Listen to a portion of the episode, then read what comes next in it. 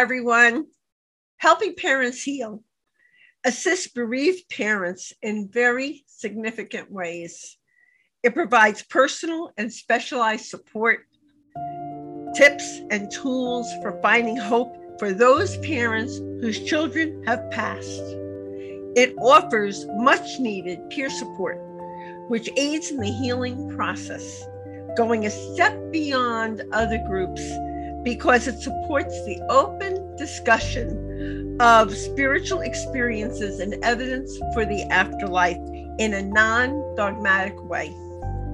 Everyone is welcome, regardless of religious or non-religious background, allowing for open dialogues for those who wish to share their personal afterlife communications. I'm truly both delighted and honored to have been asked to interview some of the enlightened presenters who are at this conference. These insights provide uplifting interviews comprising a special new series on Grief and Rebirth podcast that will illumine the wondrous healing work of Helping Parents Heal. The organization's sole mission is to help other parents who have also lost their precious children, ensuring them that they need not walk alone through their profound grief. Thank you. Hi, everyone. Our next interview here at the Helping Parents Heal Conference is with Mary Burton, who is a graduate of the University of North Carolina at Chapel Hill and a North Carolina Fellow. Mary spent most of her working career as an adult education teacher and instructional designer while she raised her 4 children. But nothing could have prepared her for the death of her 19-year-old Marine son, Chas, early in 2012. Mary's spiritual education, an excellent therapist, and journaling helped her move through her intense grief.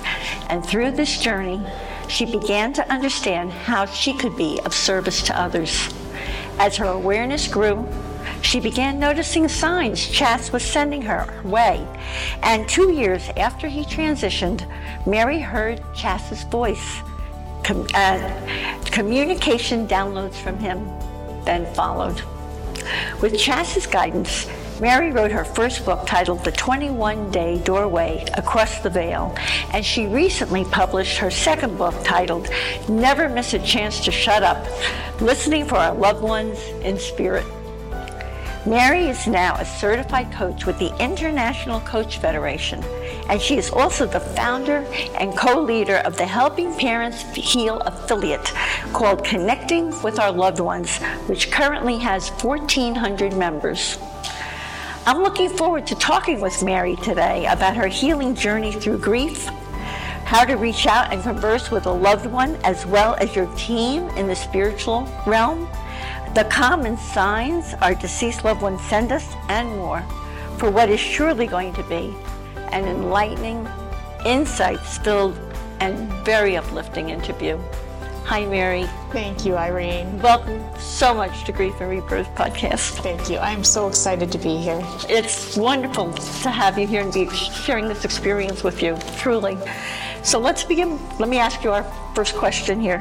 Okay. Would you like to tell us about your cherished son, Chas, your relationship with him, and describe how he transitioned in 2012? Okay. My son, Chas, is just an amazing, amazing soul.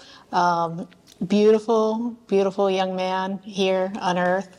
More friends than I realized he had. I realized that really only after his transition. He was a Marine, and he was very anxious to maintain being in the Marines. Tried to be over and over again the perfect Marine, and probably was. He had many friends. He used to have a sort of cult following of younger men who would often follow him around. He wears his Marine insignias and things like that. So he's very proud of what he accomplished. He had a failed love affair, and I think that was possibly a trigger for him. He was very conscious of what the Marines required of him, but he did leave this world by his own hand in 2012. And I've never felt any, personally, I've never felt any anger over that. I struggled for a while to understand it, but I never felt any anger at him for that decision. Well, you have compassion. It sounds like you have tremendous compassion for what he was going through. Yeah, for what he was going through, but for him, he's a big adventurer, so it was on to the next adventure was part of his demeanor in doing that. He was always full of a great deal of love as well as protection for others. And I would see that in him in terms of things that he would describe to me. So he has maintained that and maybe grown that perhaps once he transitioned. But I will say it took me about 2 years of really hard grief work before I understood. Imagine. There was a shock also and everything else that went along with it. Yeah. But what I really admired when I was learning about you is that you already had a spiritual education, a therapist, and journaling. So this helped you with your unbearable heartache when Chas transitioned, right? How did that work for you? Well, I've always been a writer, and so I had done a lot of journaling, but as with the case with many people who have suffered significant loss, even like yourself, oftentimes family and friends are not necessarily a support. So I didn't really know anything about this, and about 14 months into the process, I looked in the mirror one day and was like, something's wrong with this picture, I need help. And so I went to my healthcare provider, and they have a triage system and a whole list to pick from. And at the time, I thought I was incredibly lucky to end up with the therapist I ended up with, and now I know luck had nothing to do with it. So why do you feel that you were synchronistically or vibrationally matched that way? Because I would never have chosen her necessarily if I was given the credentials of people and was choosing from a list, and I was just like, give me somebody near where I live.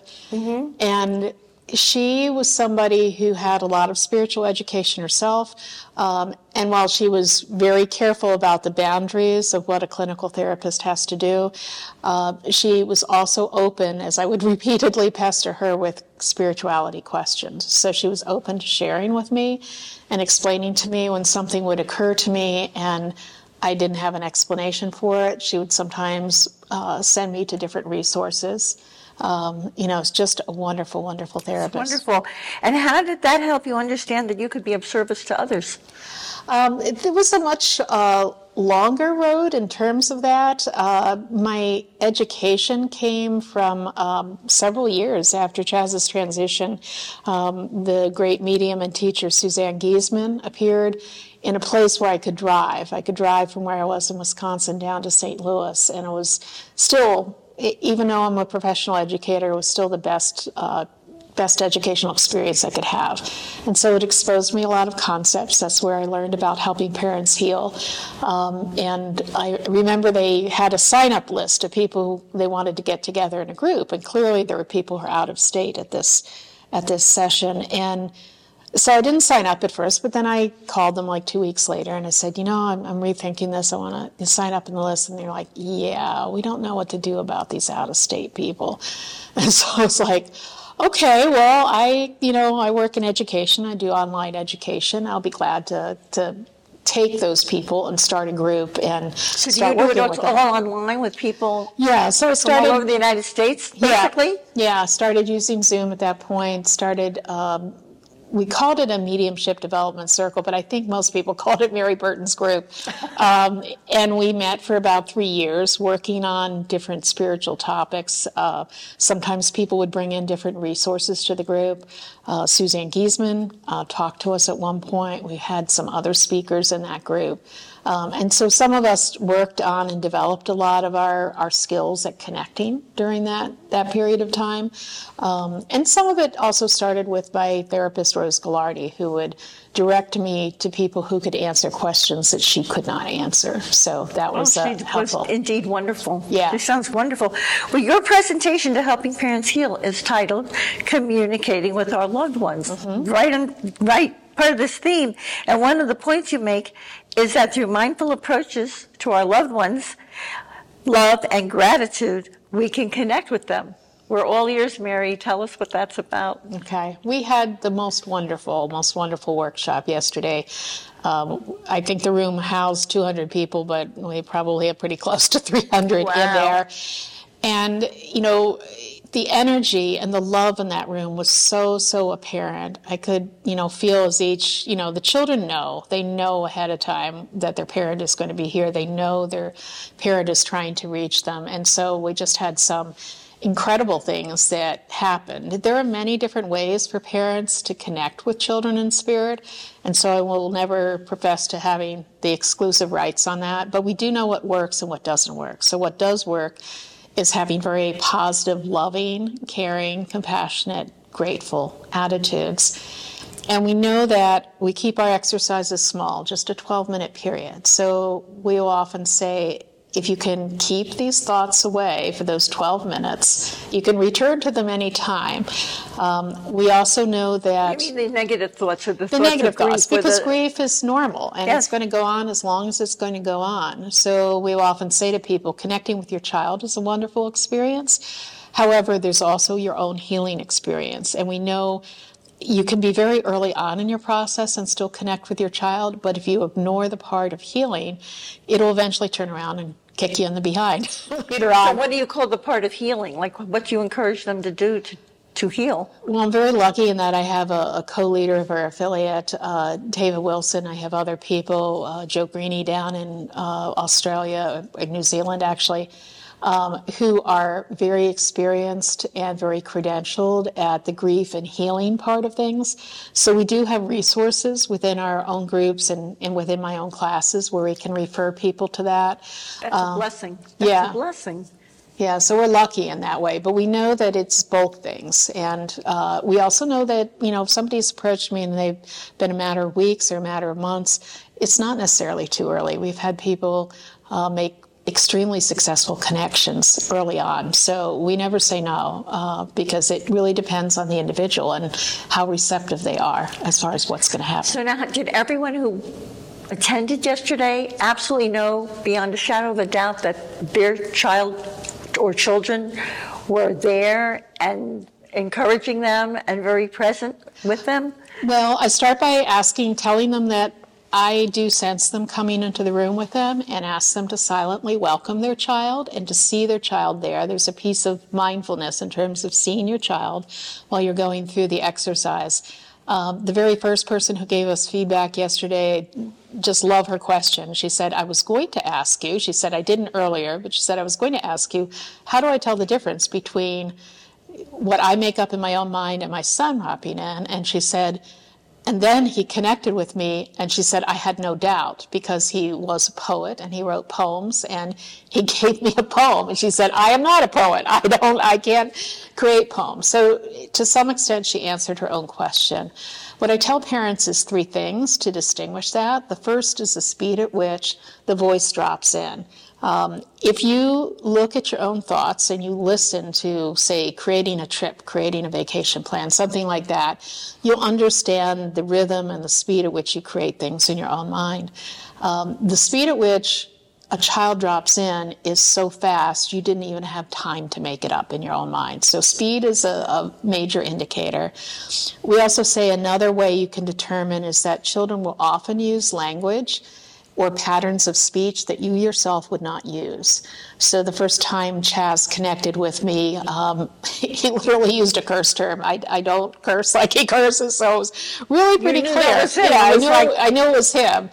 And so oftentimes that'll be a distinguishing way. The other thing I tell parents to do is to, again, a lot of people are isolated and not in a section of family or friends where they have a lot of support. But I say they can use a divination method, like a pendulum, to get a yes or no answer. Was that you? Yes or no? Or if they do have a friend who has belief in the afterlife and has some spiritual experience, to review what they've experienced with that friend. And that itself can serve as confirmation of whether they've done that or not. It's pretty common when I have classes and practices for parents to start out with, well, I didn't get much. And then they will tell you all these things that they received. And you're like, what do you mean you didn't get much? You know, you've got a tremendous connection going here. So doubting yourself is the human condition. That's the thing that stands in the way, right? Yeah. So now you also talk about spiritual teams. Yes. And we all have spiritual teams. Would you like to educate us? And please tell us, what does a team do for a person? Is there a difference between connecting with a loved one who's transitioned and a person's team in the spiritual realm? There is a difference only in the sense that I say this often to parents. Our responsibility as a parent did not end because our child transitioned. So people look at me like, what do you mean? I support, guide, protect, provide for my child on this earth. What do I do for them over there?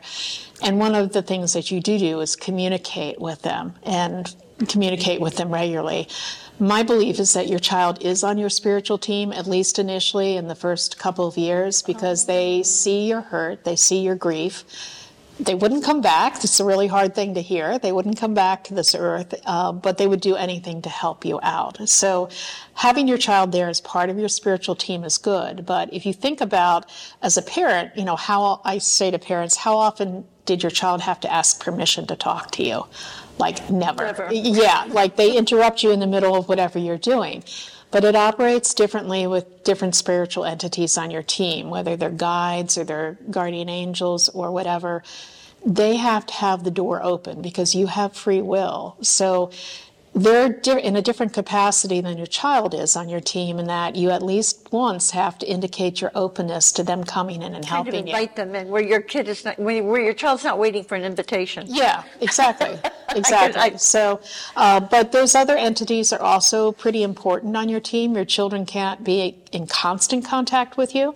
They are evolving and changing themselves. The other thing that happens that can be difficult for parents is if a child had, let's say they had an addiction problem, or let's say they were disabled and wheelchair bound, or they might be nonverbal. All of that drops away from them when they make their transition. One of my favorite stories is featured in my second book. Is a lady named Ruth, and her child had what's called Angelman syndrome, and Kevin was nonverbal when he was here. But she would ask him questions like, do you want a sandwich? And she would imagine the answer in her mind and give him a sandwich or whatever. And so when she asked him during one of our practices, how do you want to communicate with me now? His answer was the same way we always did when I was on earth. So she came to realize that he was answering her, she thought it was her, but he was answering her. And she received that answer on earth. So he's like, this is no different. Wow. Now I'm talking to you. Wow. So tell us about your book, Never Miss a Chance to Shut Up. That's a great title. How did you get that title? I was given that title. I was told to use it. So I was like, okay, this is what we're going to do. You actually channeled that title. Well, they just dropped in on me and said, this is what you're going to call it. And they did that with the first book, too. And I didn't realize at the time it was my son, because the language he was using was sort of different for him. But that book got written in like 5 or 6 weeks because he just download. Every time I thought I was stuck, he redirected me.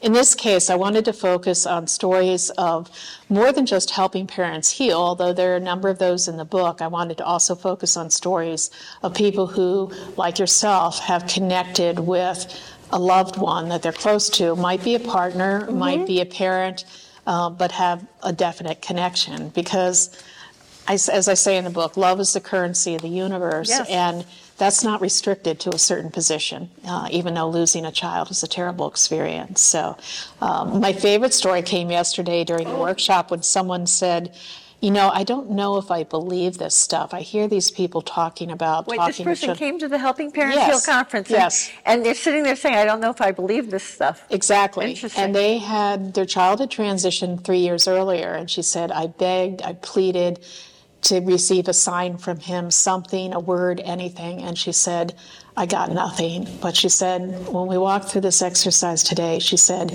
he stood in front of me, and then he stood behind me, and he wrapped his arms around me and hugged me. And then he reached over and kissed me on my temple, just like the last kiss I gave him on this earth, which to me is, again, the example of someone who can blend energy and is a beautiful, beautiful story. So for 3 years, she had no contact, and now she has definite contact. Who wouldn't take a hug, right? Absolutely.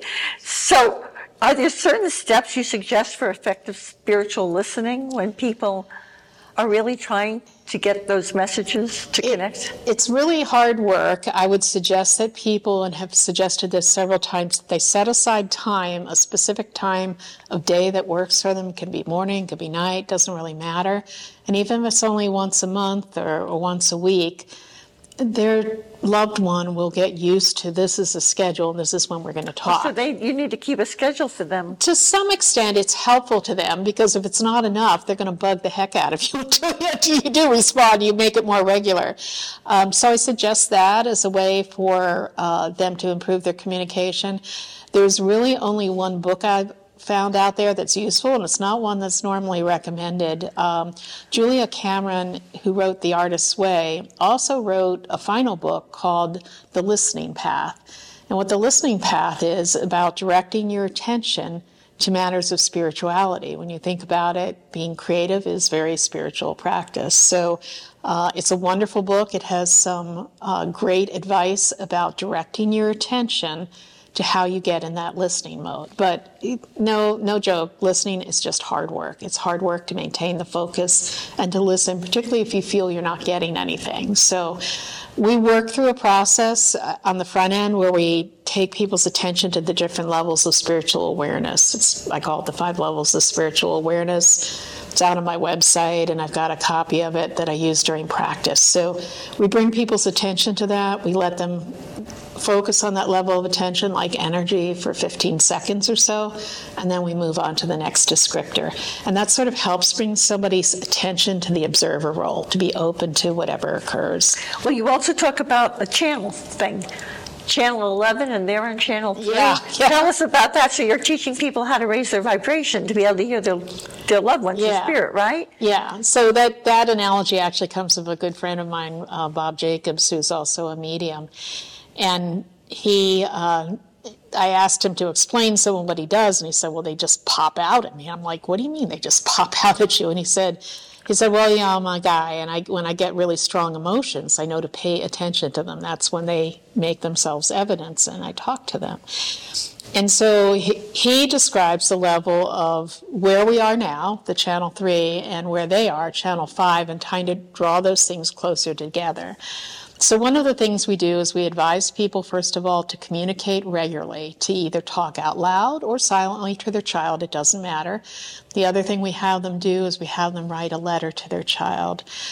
It can be a very brief letter, but we say it should be only full of love and gratitude. Then we ask them to reread that letter to themselves right before the practice. That does two things. First of all, the kids absolutely love it. They just, of course, everybody wants to hear. Yeah, they're just looking over it, then they share notes and all that kind of stuff. But the other thing it does, if you reread that letter to yourself, it brings your vibration up. It lets you know that you're supposed to be focusing on love.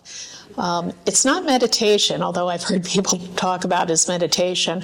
When we actually go through the 12 minutes, I say, if thoughts are intruding, you can do one of two things. First of all, you can ask your guardian angel to help you keep your mind clear, and they will.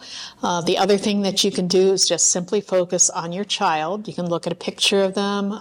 You can just send love to them and just try to keep all other thoughts out. It's only a 12-minute period. You can do 12 minutes type of thing. So that if someone is successful in keeping a blank slate, the children can drop in any number of ways. Wow, that's great. And you've got these online, you have an online class. Mm-hmm. You have something about, you have a Communicating with Our Loved Ones class, online classes, coaching. Tell us all about that. Okay. I usually a couple times a year I run classes. They're usually five sessions.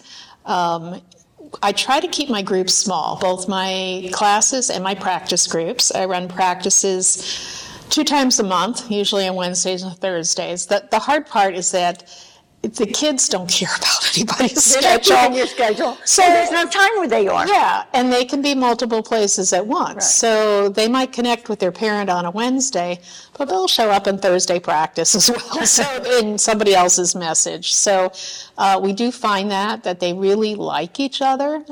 They have given themselves a name. I didn't come up with this. Somebody else in our group received this message. They call themselves the Chosen Collective, and they just like spending time together. They like hanging out. Wonderful. So they spend their time hanging out, but they're also in touch individually with their parents, and they work together to make that happen. Really quick story, they also work with other children whose parents are not in the mode that we are of trying to reach out and connect with them. They showed me a picture of a little boy passed away about 2 years ago in Canada who's been trying to reach his mom, and what they suggested to him was, find something in her household she uses regularly. And he says, well, she cooks a lot. And they said, perfect. You know, use a stirring spoon or a dish or something like that. She always places in the same place. And then start moving it to other places of the household. Move it to the bathroom, move it to the garage. And the first couple of times she'll be annoyed, but eventually when it keeps happening, she puts it in the same place, but it shows up somewhere else. She'll realize that that's from you. Saying hello. Yeah, that you're saying hello to her. So I thought that was incredibly clever, something I would never have come up with myself. So they work pretty actively to make sure each other is successful, as well as other children that they, you know, sort of recruit to their groups. So. Which for people who are listening to the podcast, they can play with energy. They can move things around. Yes, they can move things around. They can even change our DNA. That seems a little frightening to people, but they literally have the ability to change our DNA to affect our mood, but to also try and tweak things so our vibrations can get on the same channel. So they work pretty hard to make that happen. That's amazing. And what would you like our listening audience to know about Helping Parents Heal and how it helps grieving parents? And it's just a wonderful, wonderful organization. There have been more hugs than I can count in this conference. There's a lot of love. There's a lot of love. There's a lot of common belief and support that happens, as well as the leaders of our organization, Elizabeth Boysen and Irene Veladis, who hold at least, I'd say, 4 or 5 sessions a week by Zoom, where there are mediums, there are healers, there are people that they can listen to and simply be advised of what's out there so they can keep that education process going. And then there are affiliates like us who have, you know, usually once a month meetings or something like that where people can have more intimate discussions if they want to. But it is a wonderful organization, and this is a wonderfully organized event. I mean, who would want to leave this setting and these people here? It's just, it's well, tremendous. I think people come very sad and they leave very uplifted and hopeful, and they know their children are with them. How do you? Yeah. That's priceless. Yeah, it is priceless. It's priceless. So how are all the ways members of our Grief and Rebirth audience can connect with you now that they want to belong to your affiliate link and maybe take a coaching class or whatever? How can they get a hold of you? The easiest way might be to email me, and my name is Mary Burton, Bertun, at Cwolo, which stands for Communicating with Our Loved Ones, CWOLO.com. So people can email me that way. The website is also www.cwolo. So they can reach the website that way as well. I am going to launch into another series of classes, probably one in September and one in October, because working with different timeframes and people's work schedules can be different. I try to keep groups small. I try to keep classes to no more than 8 people. I try to keep practice sessions to no more than 12 people. You really connect individually with each of the people you're working with. Yeah, we get to know each other, and then feedback on your connection is really important for other people to hear. It's really important for us to hear. We heard some wonderful stories yesterday. We're even still hearing stories of what has happened for people. So really that's happy wonderful. About that. Oh yeah. My gosh, that's so wonderful. And I have a question. Can grief and joy coexist, Mary? You're a person who would really know about that. And do you have a tip for fighting joy in life? I would say that they can coexist, and the more you move into the joy and love arena, the less time you want to spend in the grief arena. So I would say yes. I would say I'm not a poster child for that, because I certainly made every mistake when I'm starting out. But yes, I think they can coexist. As you know, my son will do anything to get a laugh. He tried that again this morning between us. But he will, he will still give me signs or send me messages to try and get me to laugh. And he did that early on, too. Some of the things he would say were, I would say, pretty outrageous, and they were all designed to make me burst out laughing, which, in fact, I did. So I can honestly say, like, all of a sudden I looked at my cell phone, and your number and all popped up. And then when I went to find it, it was gone. So I also know it was Chas, because... Yeah. Oh, yeah, he knew what was going on. He's here. Exactly. Yeah, he had to get to me. Yeah, he knew. He knew. Well, Mary, I have to say, it's such a pleasure to know you and how you assist people in their efforts to connect with their loved ones in spirit and their team in the spiritual realm. Thank you from my heart for all you do to help people overcome their obstacles, so that they can experience the joy of connection with their loved ones in spirit, for your valuable contributions to helping parents heal, and for the enlightening, insights-filled, and loving conversation we just had. Thank you so much, Irene. And while we're here, I just want to put one last plug. I have many friends and Helping Parents Heal who listen to podcasts, and Irene's podcast is #1 on their list. Oh, so wow. I'm going to encourage even more of my friends within the organization to reach out, because I think that's helpful for people to hear. I really do. That is such a blessing and a validation for me. Thank you so much. Totally true. It's true. So here's a loving reminder, everyone, that you can see the show notes and all Grief and Rebirth podcast episodes on IreneWeinberg.com, and make sure to follow us and like us on social at Irene S. Weinberg on Instagram, Facebook, Twitter. And if you're watching here on YouTube, be sure to hit subscribe so that you'll never miss an episode with lovely people like Mary Burton. Thank you. Thank you so much. Many blessings, to be continued, and bye for now.